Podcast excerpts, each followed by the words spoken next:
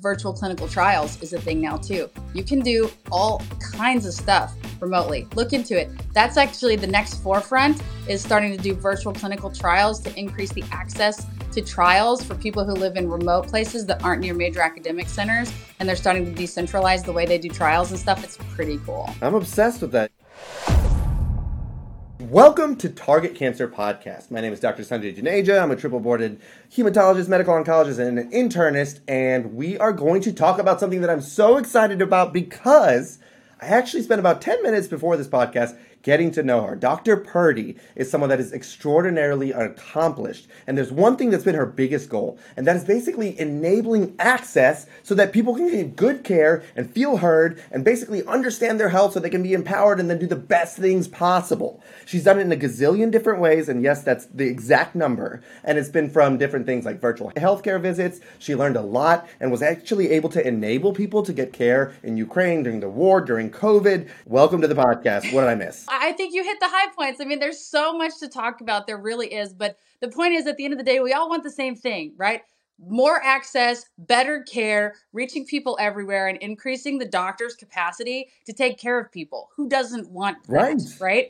So I call myself, or, you know, I'm called America's favorite doctor. And the reason why is because I'm licensed in all 50 states. And I have companies and clients and patients and people that I work with, businesses all across the country and literally every single human in the United States of all ages, because I'm family medicine, so you know, end to end, um, can now they can all all be my patients, and so I'm excited to be here. Thanks for having me. Of course, me. I think it's awesome. I read that. I was like, licensed in all 50 states. That's absolutely wild. I did have a question though, right before we start. If you're licensed in the states and you're virtual, say like the cancer patients were kind of like tuning in to be able to get something with like you know mental health or kind of like the stuff that's more collateral that it, there's just a huge injustice there's not a lot of support for the things outside of direct treatment when it comes to a typical you know community oncology clinic are there like narcotic you know prescriptions or sometimes a lot of the you know THC products that really help with cancer related nausea and stuff. Can you do that stuff virtually if you are boarded, or you also have to have DEAs like in different places? How does that work? Sort okay. of. So as you know, the that's actually you know that's so it's DEA, and then also the states have their own Policies, right? rule and yeah rules and legislations, and narcotics are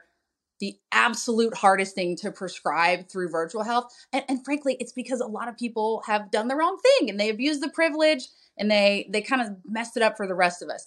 THC, however, listen up, people who have cancer and want THC. There are hundreds, maybe even more than that, of gazillion? medical marijuana telehealth companies, like a gazillion. Is that what you said? Gaz- the actual number, so many. Within the last two years, that has been, I would say, that and mental health have been the two areas that have exploded um, like Green Care Docs, medical cards, yes. NuggMD. Like there's so many, so many. I don't even MMJRecs was another one.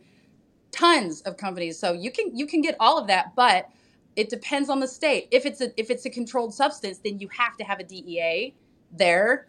Well, technically you don't because the HHS waiver is still in effect from the pandemic for the next few months, but I go ahead and tell people just get the DEA number because if you're treating these patients and then they take away the waiver, then that doesn't no, it doesn't help anybody. So right. you can do it, but you do have to have the DEA number unless it's um, not a controlled substance, and then you don't. Right. right? That makes sense. Which some states it's not. That makes sense. Mm-hmm. I mean, there's a, and the one really cool thing about like pain is that there's so many, and I really need its own episode on you know kind of interventions that you can do. Of course, you can kind of like block nerves, right, that perceive the pain. If you have like something that's like in the bone and, and compressing a certain place, or constantly just transmitting that signal you know, pain makes sense evolutionarily. It's like you need to know that something's there so you can either, you know, pull that, you know, arrowhead out or whatever, or not step on something. But if you know it's going to be there, then it doesn't make a lot of sense to have that sensory constantly. And you can inject stuff, you know, at the nerve root. And now they have these, you know, what or what I call intrathecal pain pumps. So basically, right at that site of disease. So say like you have some, you know, cancer spots in your hip and it's constantly hurting. You can actually place it inside the thecal sac, and then on that pump, you're able to deliver that kind of uh, opioid or that kind of mu, you know, receptor related uh, analgesic at the actual place where it's being conducted, the pain, so that your systemic toxicities, right, or at least the systemic circulation, is actually really minimal because the CNS system, the spinal cord and the brain, is all kind of a sanctuary. And so you don't have to kind of take it by mouth or get it IV to where you have these high concentrations causes causing constipation and dry mouth and all these other problems, and instead achieve the same thing. So there's a whole bunch of stuff out there that, and if anyone's listening and they're like, because you know, like you said, narcotics are a very big problem. Like really anything good in life, right? If it's abused, it becomes a bad thing, but it also like serves a place. And I think sometimes it's hard. Like I've I've seen a lot of people on my social media comment like I have very real pain, and even though I'm young and I look okay, I, you know I have cancer in my bones. There are all kinds of strategies where you can see a pain specialist. So that's one point. And the second point is with THC and marijuana that, that we were talking about. I mean, they're, you know, Cleveland Clinic, Mayo, I believe, and uh, several centers have been looking to see the role. And part of the reason is because it can really be kind of uh, helpful when it comes to like pain, nausea, appetite, and it's continuing to being studied with relatively low side effect profiles. So it's something that again also probably needs its own episode. And if I had it my way, I'd bring you back on board for that. We would do some reading together. But um, but I think it's so neat that you're boarding in all those places because again, you really are big on access. And one of the biggest things that I'm very particular about and it's with bias, obviously, but it's on cancer screening because a lot of people say, like, why you know why aren't we able to catch you know cancer sooner? Why are they advanced? And a lot of people also say, like, I don't want to get screened because if I, I saw what cancer did to you know my loved one, it was very difficult, and I would rather not know about the cancer and kind of just like you know not go through those treatments. And there's several points there, and I need to stop talking because I want to hear you talk, and that's what I'm so excited about. But the couple of points are cancer was treated very differently even 20 or 30 years ago. It was a lot of intense cytotoxic chemotherapies and toxicities and shotgun approaches, and now we have all kinds of targeted stuff.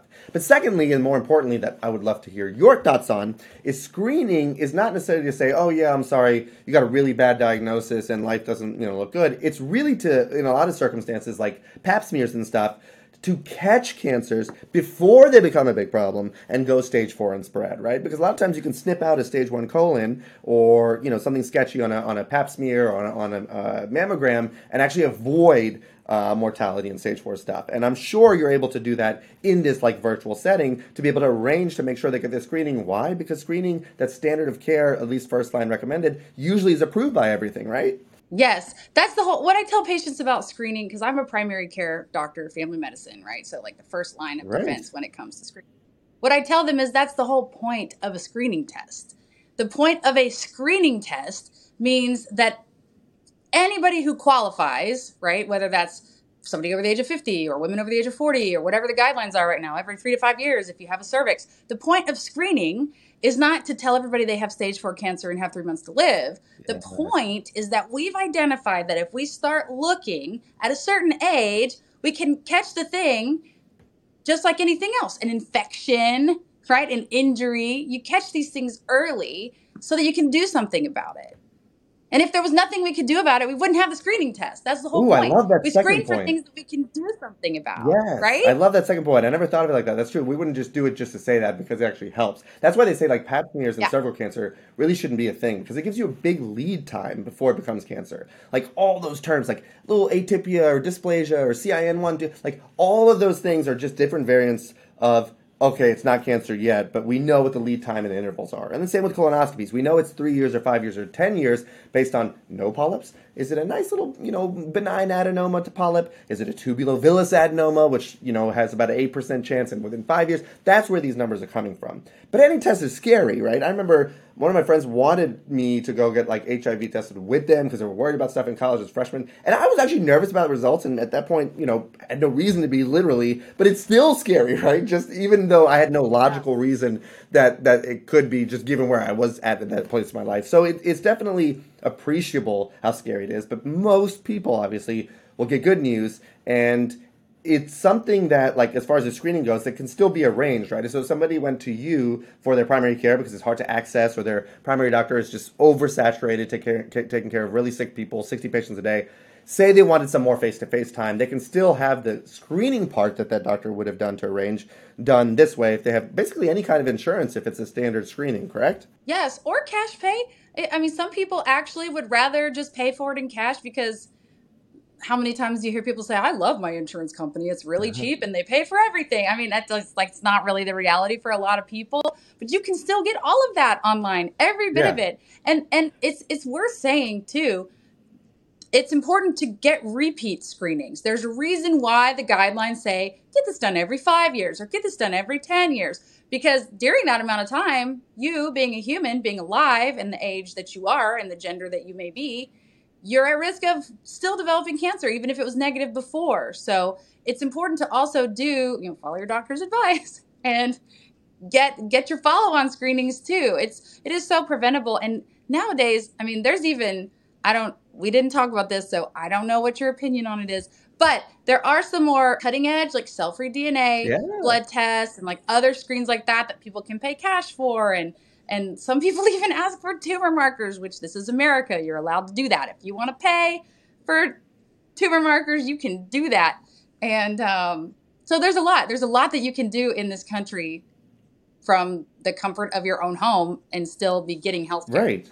And that's, I mean, that's a good point hmm because a lot of times it does make sense. There's a lot of models where people are having, even if it's not virtually, like they pay a cash amount, like, you know, a year or a month, and they're able to basically have kind of more directed access to somebody that doesn't have a high volume in person or just pay cash for someone online. But I don't want anyone to think, and if I understand it correctly, you can still pay for cash. A lot of times it does make sense to have the virtual visit. But if you have insurance, then the screening at least like you don't have to worry about paying cash for that because you paid for a virtual visit. It's indicated you meet the guidelines so the bare minimum you're able to then get that covered with whatever you do whatever you have you know it's not good or bad. If it's medicare you know standard kind of grade a category one recommendation that will be covered despite the fact that you used obviously like cash pay for somebody online so it's that's you know that's straightforward it's amazing and i hope that kind of encourages people to be able to do it i love another brilliant point you said that i never said it so clearly but you're like as you get older like it can happen again it's not like oh i'm good by far and i did a little tiktok on this where I said like, what is the biggest you know factor for like cancer? And it was like smoking and red meats and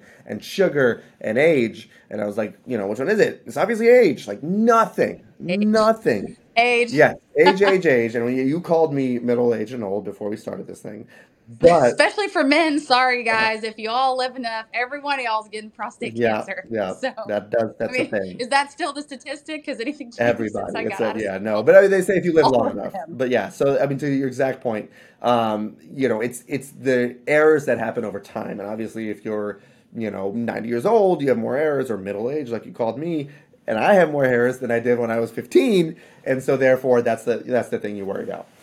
So that's on screening. And then the second thing that I was curious about, and this is really big, we touched on it, but there is a severely, it's basically unjust availability of me- mental health and kind of like emotional, you know, psychological things in general, of course, in this country, but especially underserved. I had Cody Christian, the, the actor, and he were, he got very real about it. He's like, you know, it's hard to st- find stuff for my mom when she was going through that stuff, but it was there was almost nothing other than cash pay, and thank goodness I had the means that for all the sons and daughters of parents that are having it, where you can find something available without paying a lot of money. But that was before virtual, right? Because obviously virtual, because things are available, it's a lot more cost effective than you know a private in-house brick and mortar shop in, in town what and i know you are a consultant or kind of like a you know advisor guru for so many different like uh, virtual like you know uh, platforms. It's not just preventative family care. You've done, you've done him and hers or hims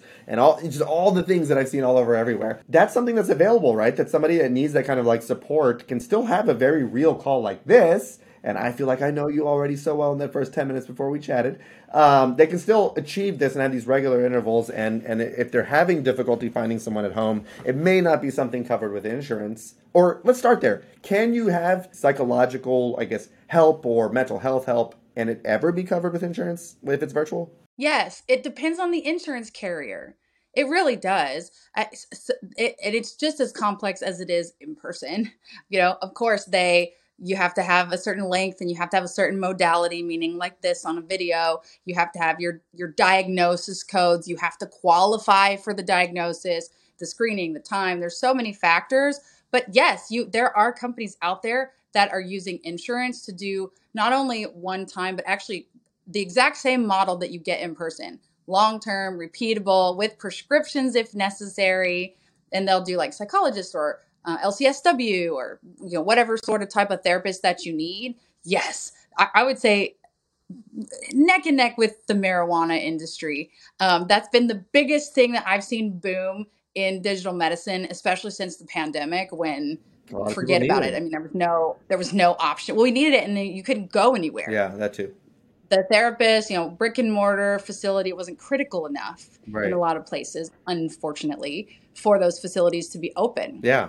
Is there a quick way, other than just kind of like, I guess, being on hold for a long time with your insurance company, to be able to see if you have any of those things in your insurance, or is it just like, you know, is there like a little website where you can go? Probably not. They try to make it difficult, usually, right?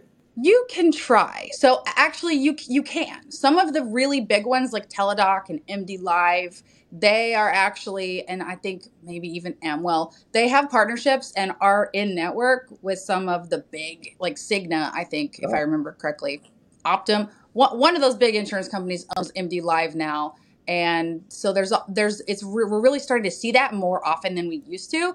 So contacting the insurance company is actually a great place to start because the insurance companies are starting to realize that this is I hate to say it, but it is more money for them, right? Right. They can get reimbursed for it. Their patients are using it, and I I hate to even say it like this, but if but if they that that's you know more money for them. So No, I mean, I, there's incentive I'm for glad you them said to that. do it. Yeah, because one of the things that I learned, you know, in three short years of, of being out of fellowship is like at first you learn like, oh, this is like it seems like it's you know money driven or this, that, and the other.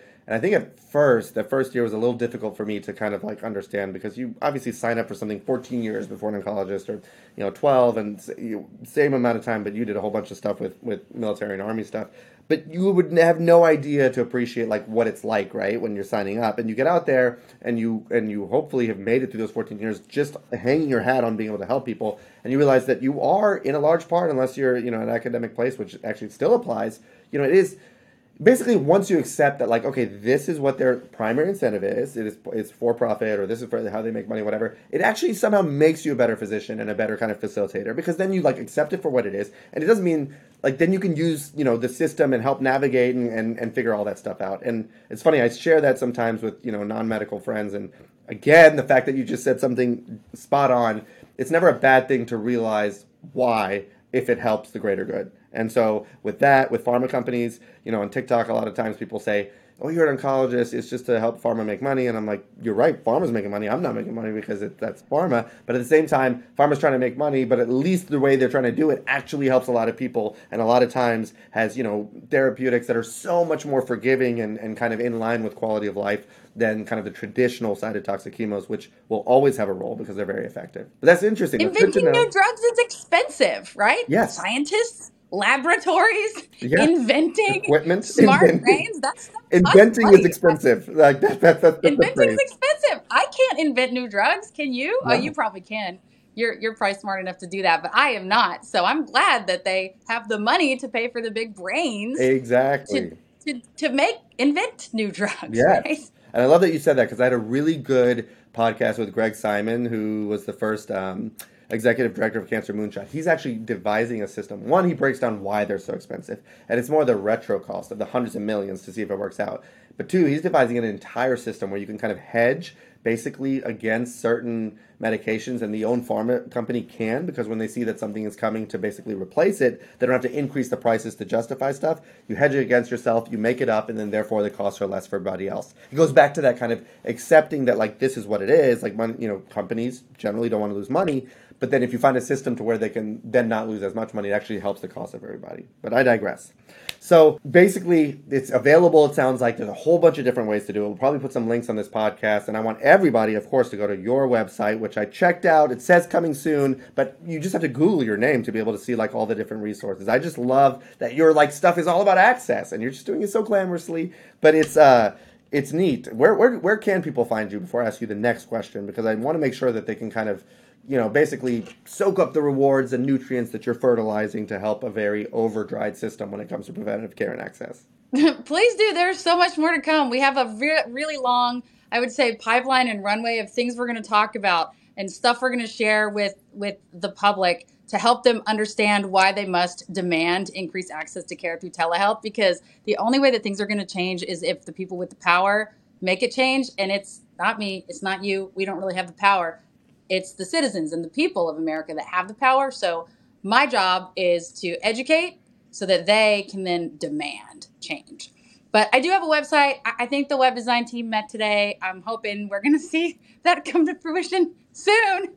But it is, uh, you know, Dr. Laura Purdy, drlaurapurdy.com. I have an Instagram too. I'm on LinkedIn too. You're right. I'm all over the internet. You can find me. I'm not hard to find. People do it every day. You can really start in any capacity, right? Like things can start start on literally like a, a county, as, as you all call it. So we have parishes down in Louisiana, but as a parish or, or as a county, like you you know you can start at that level. You can start like in city, mayor's office, governor's office. Like it's I've been also very humble to learn in three years how easily policy I say easy, but but policy can be very like you know manageable and changed, and it can start from anybody. That's the whole concept. And maybe I sound ignorant because you're like, yeah, bro, that's what elections and all this stuff is for. But it can really start at a state level. You don't have to wait for the federal stuff to change, and then then it can go to federal when people are taking suit. So that's a very good point uh, to be able to like hopefully kind of stimulate and say, hey, this is what we need. We need access. If you're listening to this and you're like, you know, I get two seconds with my like primary doctor, and I wish I could ask more questions or ask why like my labs aren't you know making sense, or they say everything was fine, but there's a whole bunch of red and it's supposed to be black.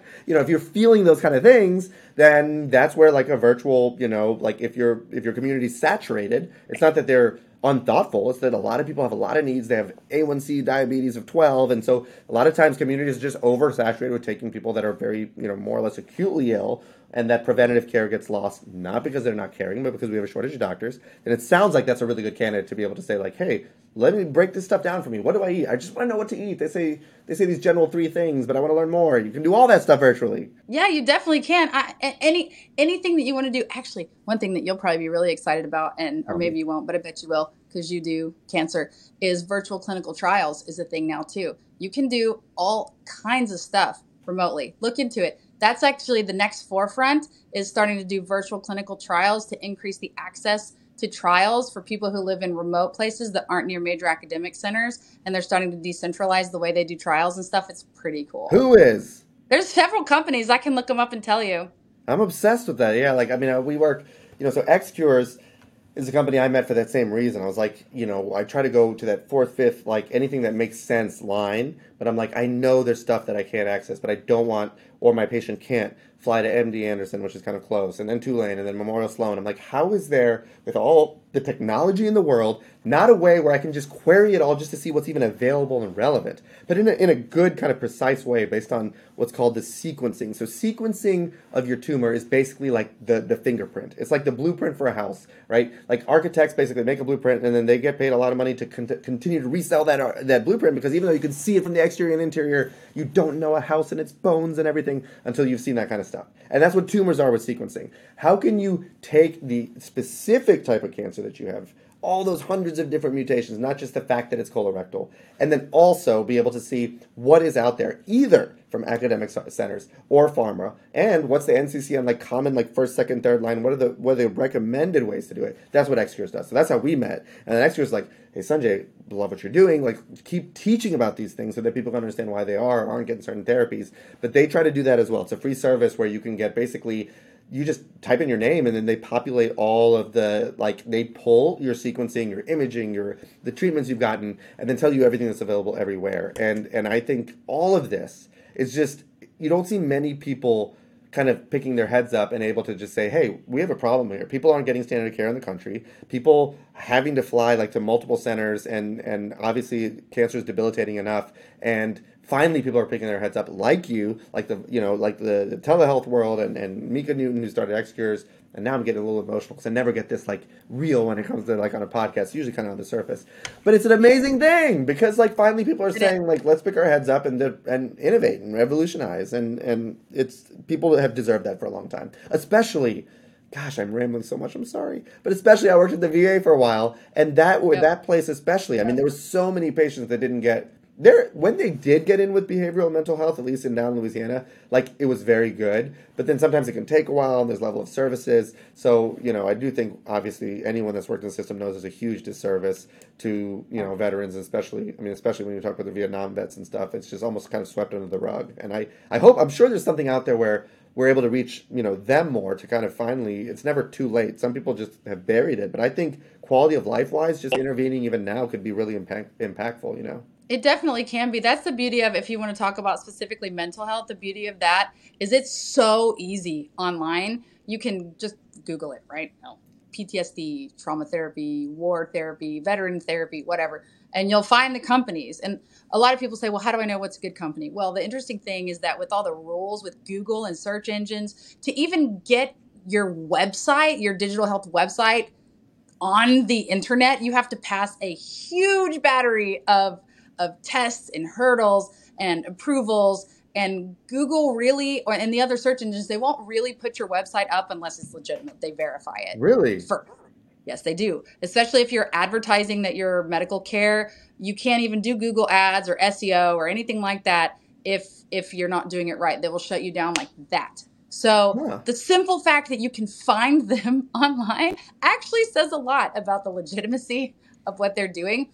But you can actually just like a just like a directory, you can scroll through and look for the right person for you, whether that's gender, demographic, life experience, area of specialty, and you can hand pick somebody and usually get in within a week or two as opposed to six months that it might take in the brick and mortar in institutional healthcare.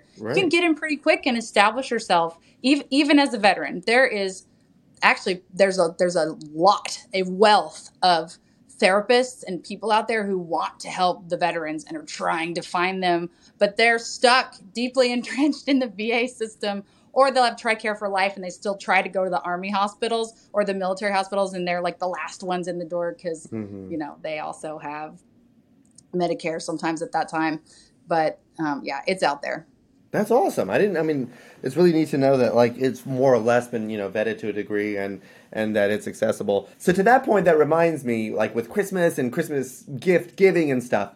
What if you had somebody that you really cared about? Because obviously, the most challenging thing, or arguably one of the most challenging things about mental health care, is to get someone to like take that initiative, right? And so, if you wanted to gift somebody with like a session or you know maybe a weekly session for a month, just because you care about them and love them, is there a way to do that when it comes to like HIPAA stuff and health stuff? Like, can I just log on and say, hey, I really care about you. You know, thank you for serving our country. We've gotten to be friends. And can I just, is there a way to do that? Is, is that a thing? Or I bet you're putting a pencil in it to just make a, another multi-million kind dollar later. of but not really no i mean because if you think about it so it actually happens a lot so back when i worked at hims it was very common for women to log in and try to get surprised by viagra for No their way. spouses.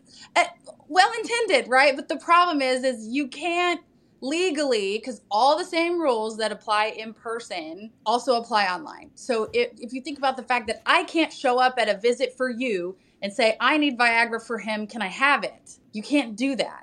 But what you could do is say hey merry christmas. Take a screenshot or download the app on their phone something like that Merry Christmas. I'm going to sign you up for this, or take a little video of yourself, like, hey, Merry Christmas. I'm going to sign you up for six sessions because I know you're hurting and life sucks. And Merry Christmas. Yeah. And, you know, you there's a lot of ways to do it, but actually, it makes more work for you. It makes more work for the company because they have to delete the whole account and make a new one if you try to sign up. If you try to sign up to gift it.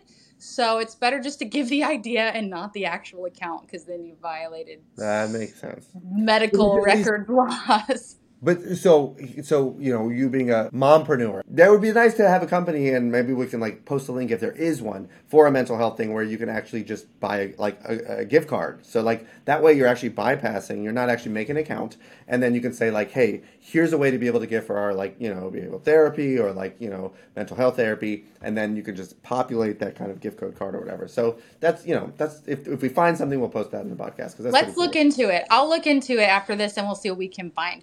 And if not, Perfect. I will reach out to some of my friends in the mental health industry and be like, hey, have you ever thought about gift cards? Yeah. Because it can't be that No, hard I to do, right? A lot of them are Shopify stores underneath. So Right. That's true. on the front I end, think by I think by you saying asking your friends, you mean you're just going to start another company and just basically crush it with that concept. Love it.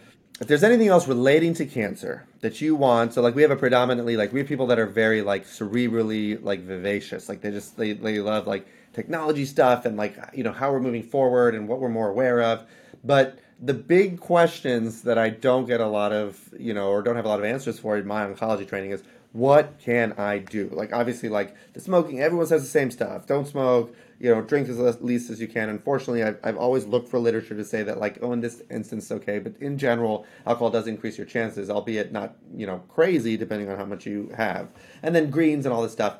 But but is there anything else that you would like people to know when it comes from a preventative uh, care standpoint relating to cancer, relating to like preventing cancer, or, or you had mentioned a couple of tests with circulating tumor DNA. If you want to describe that, just anything, anything that you're passionate about when it relates to uh, you know oncologic stuff. Oncologic stuff from the point of view of a family medicine doctor. Yeah, got this. So I actually I do like the the cell free DNA. I don't know what you call it, but the the clients that I've worked with they call it cell free DNA, mm-hmm. which is as I understand it, they take a sample of your blood and they're looking for certain fragments that have been associated with the likelihood of developing certain tumors, and it can be lung, prostate, gastric, pancreas, breast. If I remember the last like 30 time, 30 to 50 it, yeah. yeah, several. QuantGene is the name of a company that that that comes to mind and the really interesting thing about it is that it tells you whether you do or don't right now, but again, there's it doesn't tell you in the future. So it de- and definitely does not replace the routine screenings that you should do. So it's kind of like a like a let's get checked or a 23andme where you're getting it for your own knowledge and edification, but even if it's positive, you would still go see your doctor Oh, yeah. Because it doesn't mean that you have a raging pancreatic cancer necessarily. It just means there's something about you that has an increased risk and maybe go see your doctor. Well, I do think risk, that it's either going to be risk or it's actually going to be the cancer itself, though. It can like be. They look at yeah, they look at so they had a big study in China, a big study in Europe, and a lot of these, just like we were saying, like a tubulovillous adenoma, right? That like that's closer to cancer. So like you may have a mutation that could be in either one, but then it can definitely tell you like if you have things that are pretty classically, iconically only seen in cancer as well. So obviously you definitely need a professional if like it's positive or something. If it's negative, it's pretty you know like sensitive to a degree, like sometimes arguably more than screening, because the whole concept is you know DNA of cancers, just like your regular cells, everything sheds, everything dies, everything grows. So when things proliferate, the other ones, the old ones die, and you can kind of see that stuff because the blood, you know, system, fortunately, is closed or ideally, which means everything circulates like through every single part of your tissue. Like that's how you get your fuel and your gas and your nutrition, and so you're catching those like like uh, pieces basically, and and I do think it's going to be the future, and it's going to help cancer rates like crazy because every any cancer doesn't matter what it is the best thing and chance to be able to catch it is catch it early enough. If you ideally caught it when it was one or two cancer cells, rather than the 250 million that's required to just see it on a CT scan as a little like five millimeter lesion, like then obviously you cut out that colon like colony. That's why with like lumpectomies and mastectomies, we take out the cancer and or long or anything else, and you take out a whole bunch of stuff around it to say, let's just very liberally make sure we got that rogue colony that just started growing and a whole bunch of good stuff around it. That's the whole concept of margins. But that's a very good point. That test, there's a bunch of them. They're like eight or nine hundred bucks, I think, uh, uh, in general. And the studies show that there was like basically it was a family medicine or internal medicine doctor's call that they said it's like a mild to moderate like meh maybe they have cancer. I can't explain why they look like you know low energy why they're losing weight but everything's mostly negative. It wasn't really crazy like uh you know concerning or alarming symptoms that made the test in the study. It wasn't like they had 40 pounds of weight loss or anything. It just was kind of like a just what do they call it? Physician's kind of like judgment call. And it was actually very sensitive to if they had cancer, it was like found, and then also when other modalities said they didn't, it actually found it. it it's it's pretty imp- impressive science, and I think it'll be kind of a standard over the next five years. I mean, it's crazy. I couldn't agree more with you, and yeah, it also makes me think you another thing you can do, like you said, tell me anything about cancer prevention. A lot of times, some of the genetic tests, like the BRCA testing or the I forget what the Lynch syndrome one is, where you can get tumors everywhere. Mm-hmm. You may not necessarily meet criteria for getting that ordered and paid for, but there are ways out there to go and pay cash for it. If you don't meet criteria to have insurance pay for a BRCA test for you, there's companies out there where you can say, look, I just want to know.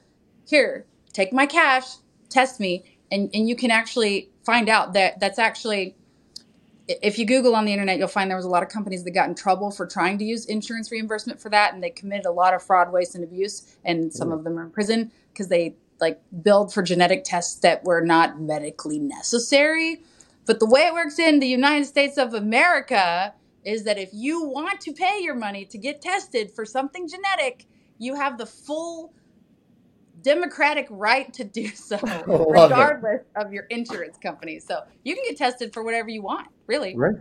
And they're they're finding people that have BRCA like we're learning kind of recently in the last couple of years that like there you could still be in your 60s and 70s and have a BRCA mutation related cancer. So like our guidelines keep kind of widening, right? They become more liberal because at first we're like, oh, if it's not this, that, and the other, and we're like, oh, hold the phone, maybe like if it's any triple negative, or maybe so we're obviously like oncology is a very humbling field. Medicine is also, and but especially oncology, we're just we learn things, you know, sometimes the the tough way and sometimes whatever, but it's always changing. And so it's never, you know, a bad idea to exactly your point. If you have, I I I still use gut feelings as part of my practice. Like it's never to like completely make a thing, but I do believe that there's something about gut feelings and this and that that should be considered. And I, I believe totally anecdotally in my own opinion that if somebody's very dismissive about gut feelings, I think not only you know, if that upsets you or hurts you, that it's you know justified.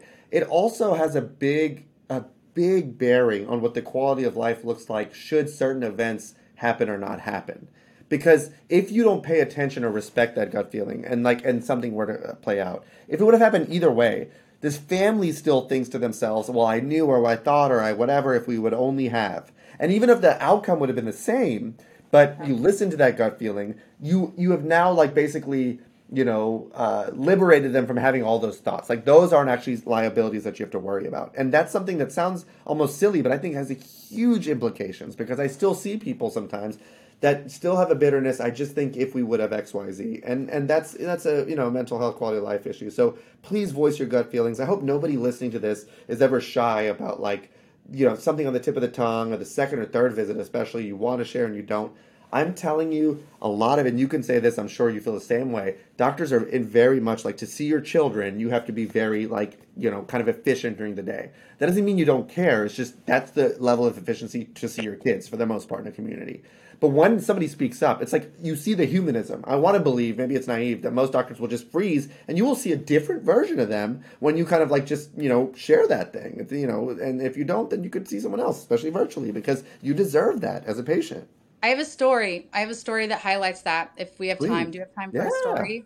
This is a this is a really sad story. Actually, it has a tragic ending, but I'm going to tell it anyways because I think it's relevant. When I was in the army, there was a 32 year old Apache pilot, and he had symptoms of acid reflux. He was 32 years old, had symptoms of acid reflux, and he was in the army, so he did what he was supposed to do. He went in to tell people because you know when you're flying, any sort of bodily distraction is a problem. So instead of sweeping it under the rug, he did go in to be seen, and kind of heard the whole you have ulcers, you have reflux, tried all the treatments, and I think it was six or nine months, and and it was the wife who had the gut feeling because he was losing weight and he was having appetite problems and early satiety and some of those weird things that we hear about in school, and and it was him that was like, I just have to go to my visit and get my medicine and not have reflux and go fly the helicopters. But she was the one who had the gut feeling, and the way that she would tell the story, as I recall, was that they they tried to speak up, but they didn't really feel like anyone was listening, and also they kind of felt like they couldn't speak up because in the army the culture is a little different. For sure. Eventually, eventually there was a diagnosis, and it was gastric cancer, and it was stage four, and it was one of the so I met them in the ICU.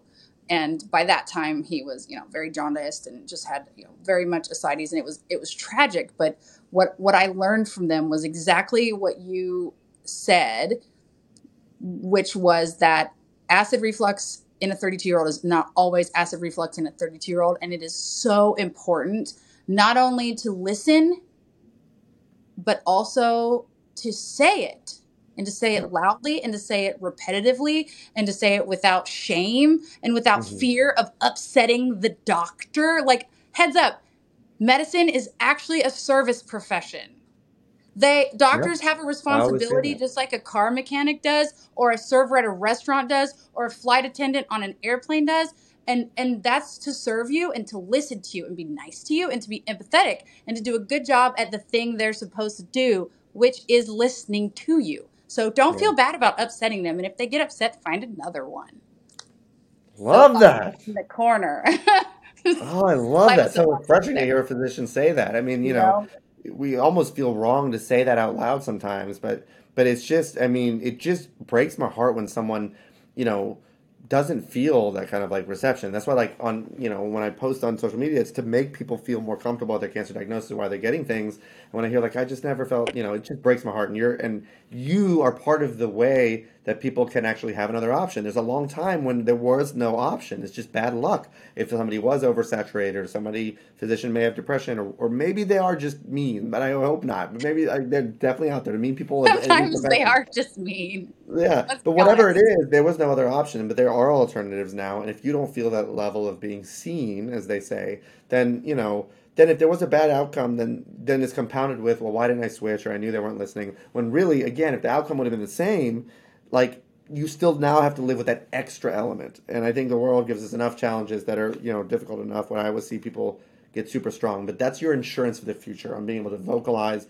you know, listen to your gut, make that change, and you just you said it in the best way. Again, I keep saying the same, you know, redundant phrase, but you you nailed it. I think that's, you know, an important point, and thank you for sharing that story. That does tell me it's one of my biggest soapboxes ever is if you are, and even if you're, you know, if you're not pre uh, postmenopausal, but but if, especially if you're postmenopausal, or you're a male, and you're anemic. First of all, anemia full blown. You weren't anemic before, bro. You got to figure that out. You got to see like, is it bleeding? Do you have a bypass surgery? Celiac Yeah. disease? You know.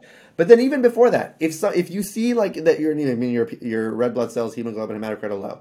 Even before that, if you see your RDW, which means like the variation in red blood cell size, if it just all of a sudden randomly starts getting bigger, and then your MCV, which is the size of your red blood cell, starts getting smaller, and it was never like that, and you haven't changed your diet, and you haven't gone on this paleo, you know, not eating any kind of iron thing or nothing like that, you need to get it checked out because some of the earliest tip offs, which is why I consider a CBC once a year a screening test, because if you see that, you're like, bro, am I bleeding somewhere?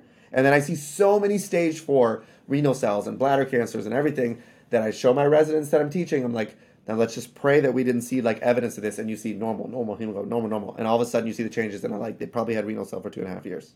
Oh, And I hope I anyone listening to this, yes, all the time, and like and gastric, you know, and and GI and all that stuff. It's it. There's so many things, and the last thing though is also in gastric. We haven't come a long way. If somebody's listening or someone's lost a loved one, immunotherapy is a very real thing. We're starting to look at that, especially if you have something called a high PD one. You can have pronounced improvement. I had a patient on a trial.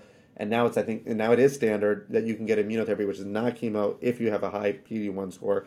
And then they're also looking at HER2 positive, which is the same thing that's in breast cancer. So I just have to include that. Uh, and again, you'll find out all those things if you go to XCures or if you do sequencing with any company. Just you need to be educated, and um, and and I try to do that on my social media. You do that everywhere, and, and now you're definitely somebody I just admire and want to like you know kind of take after on on those kind of things because you're very inspirational, Dr. Purdy, and a veteran, and all the things that you've done. I've been very humble to speak with you. I will be kicking myself tonight for talking so much because all I wanted to do was listen. But I talk a lot when I'm excited, so I'm sorry. New best friends. I don't care. I had a blast, and I'm sure we'll talk again soon. Yes. Anything else you want to leave with us so we know where to find you? Um, you do virtual like like consults yourself. If somebody wants to have this in person about their own health, they can actually see you Yeah, you can. on your website. Yeah, there's a little button that says like click to sign up here, become a patient. I have a virtual primary care clinic that I run. I, we can do labs and things like that. So now, forever and ever and ever. Actually, I may send out a blast to my patients talking about screening CBCs and see what we can find. That would be great. Um, We can collab and do do it. whatever I want. This is America, right? So I can order CBCs if I want. And um, stuff. that's right. And but but really, it's great. And even if even if I don't do the thing that you need, right? Because I'm not a mental health practitioner, I can't do therapy, I can't do counseling. There's a few things that that I am not great at, but Yeah. I might know somebody who is, or a Mhm. company that does. Uh, Like I personally don't, I can't take insurance. It is cash pay. There's a whole nother story that we could have a whole nother podcast about that I can't. Uh, was would not be appropriate to talk about today. Is the reason why I don't do insurance. So I'm cash pay right now and um, and so that's not a good fit for some people but i can help you find a place that is refer you to somebody who does virtually so that you can still get the care that you need. It's out there. You just have to know where to find it.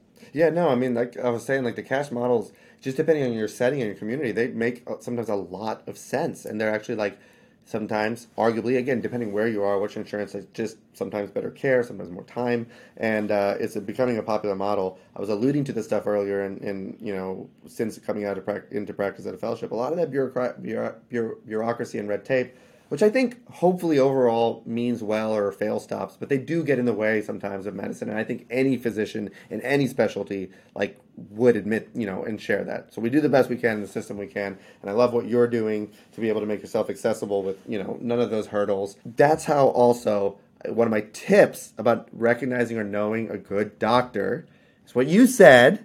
You're like, I can't do this or, or I may not know this. That is always in my book like somebody that's a good doctor. You want somebody that knows their lane, that can like understand things they do. I don't have any mental health training. I see it like just anecdotally in the rooms, but that's you know just kind of a side tip I give my friends, especially that are in other states. Hey, what do you think about this doctor, this, that, and the other? I'm like, when you hear those kind of terms, you know it's a doctor that just feels very like knows very well what they know very well, but also knows when to ask for help that's why they call it practice, right? We're all learning, and I think that's one of the coolest things you as a physician. No surprise, we're sharing at the end of uh, you know end of our talk, which I'm so sad is ending. So sad, but hey, yeah. there's always more podcasts, right? That's it.